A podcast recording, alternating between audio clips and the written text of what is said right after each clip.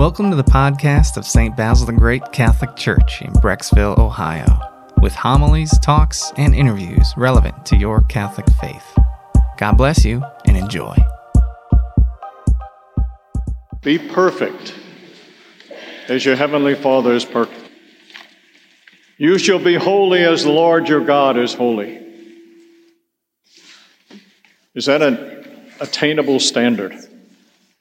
I know the first time I ever heard that scripture, I just said it's impossible. We know we are sinners. Paul, in one of his epistles, says that we all fall short of the glory of God. So, how can God expect us to attain his glory when he tells us in another place in Scripture that we all fall short? What is Jesus telling us today? What did God tell Moses when he gave them the Levitical law, you shall be holy? What are we trying to understand? What does God want us to understand? And I think as I reflect on this and reflected over it over time, I think God is telling us something about our own nature and about the law. And what he tells us about the law, he has taken the law, and he came last week, he said, I did not come to abolish the law, but to fulfill it. So the law is intact. He's not abolishing it, the rules still apply. But he's embellishing them. More than embellishing, he's saying, I'm giving you a new standard. I'm giving you a new goal. The goal is to be, go beyond turning the other cheek. The goal is beyond committing adultery. It's not even thinking about it. And I don't know about you, but as I reflect on these new goals, these new standards, it goes against my nature, the nature in which I was raised. My father taught me, by the way, that if someone strikes me, I need to hit them back. And he taught me how to box. Now, I wasn't very good at it, but when somebody hit me, I did hit back. And then I had to turn the right cheek and the left cheek and the right cheek and the left cheek because they were much, they were much better than me and they literally pummeled me. But I got in that lick that my father taught me I should do. He taught me not to steal. But he also taught me if someone steals from me, I need to go get it back.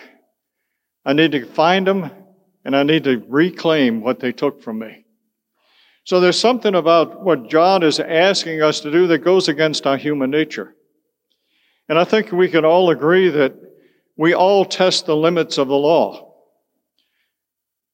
As a teenager, I know when my parents said my curfew was a certain time, I would come in 10 minutes later. And if they didn't respond, the next week I would come in 15 minutes later. And if they didn't respond the next week, it was 20 until they finally hit that limit where they responded. And I said, okay, my curfew really is 1130. So we, we somehow we expand the law to suit our own desire not to have these rules imposed upon us. I think all of you know the speed limit on Brecksville Road is 35 miles an hour until you hit Mill Road, then it becomes 25, and it stays 25 as you go south down as far as the Lutheran Church. Well, the other day I started at Independence at the city line. I set my cruise control at 35 miles an hour, and I passed one car from there to Ridgefield. Everyone else passed me. So is the speed limit 35 miles an hour or is it 40 miles an hour? We have this tendency to take the law and make it, mold it to what we desire to do. And Jesus is coming along and he's giving us a new definition of the law. But if you paid attention to the scriptures, you're going to find out the definition has never really changed with God. Paul, in his letter to the Romans, tell us that none of us will be righteous by works of the law. None of us contain, can obtain holiness, be righteous before God's eyes by works of the law. So Paul is telling us, and he tells us in another place, that the law can only discipline us. It only teaches us what sin is. But that's what our parents did. That's what our teachers did when we went to school in PSR in Catholic school. They taught us the law. And we learned how to obey the law, but we also learned how to stretch the limits of the law, to kind of redefine it to suit ourselves. In fact, we yield to the temptation that Adam and Eve fell to when the serpent told them, Did God really say? Well, did God really say that I shouldn't look at that movie that has all those racy themes in it? Did he really say I shouldn't read this book that has all these explicit scenes in it? Did he really say?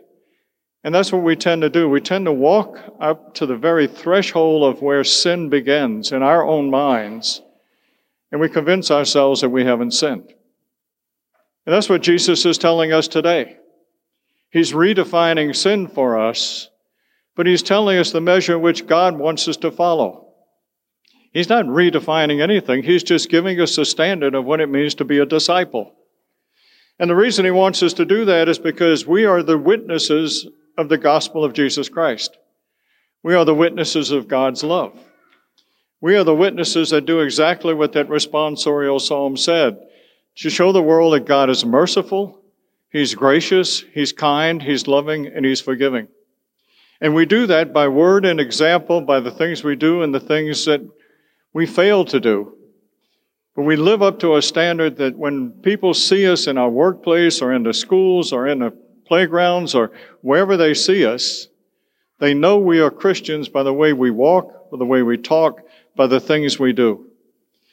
Jesus is really telling us to be aggressive about looking at our sin, sin, ourselves and our sin and to stop redefining ourselves by how well we follow the law. Because if you really think about it, all of us gathered here today, we're not great sinners. We're not doing horrible things. We're not murderers. We're not rapists. We don't rob banks. We don't steal cars. We don't defraud our neighbors out of their savings. We commit those small things we call venial sins.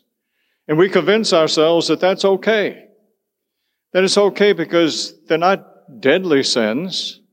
We're still in a state of grace. We can still receive the Eucharist. And we convince ourselves that we are in good standing with God. And the truth is, what Jesus is telling us today is no, you're not. Because I hold you to a higher standard. God is telling us that He sent His Son to redeem us, but that means that we have to live a life of the redeemed. That we have to live a life that shows the world that we are believers in God's grace, in God's love, in God's mercy. And we understand that the only salvation we have is because of Jesus Christ, not by our works. Paul had it right. We will never be holy by works of the law. It can only tell us that we've sinned. It can't change us. So how do we get to this standard of being holy as God is holy? Well, God has prepared a way for us to do that. And He tells us that very clearly in the scriptures. He said, I'm going to change your heart. I'm going to pour my spirit into you and I'm going to change your heart so that you will follow my laws automatically. Then we will automatically fulfill what God requires of us when we start yielding our lives to the action of the Spirit within us. And the Spirit will define sin for us. It will tell us, it will bring us to a higher standard. It will motivate us to be different, to speak different, to act different, to respond to God differently. This passage is, cannot be ignored because the standard seems impossible. It is impossible for us. But as the scriptures say, nothing is impossible without God, with God with us. And God sent us the Spirit to make us holy men and holy women. And if there's any message in this gospel today, God is saying, quit trying to do it on your own and rely on me. Rely on me to guide you and lead you. Rely on my spirit to guide you to holiness and help you understand the great depth of my Father's love and the plans that I have for you to fulfill his plan on this earth to spread the good news that God is a forgiving and a merciful God. And we only have righteousness because Jesus Christ died for us. We hope you enjoyed this audio from our parish. You can find other homilies, talks, and interviews at our website, basilthegreat.org, or by subscribing to this podcast in your favorite app. Just search for St. Basil Catholic Church, Brecksville. St. Basil the Great, pray for us.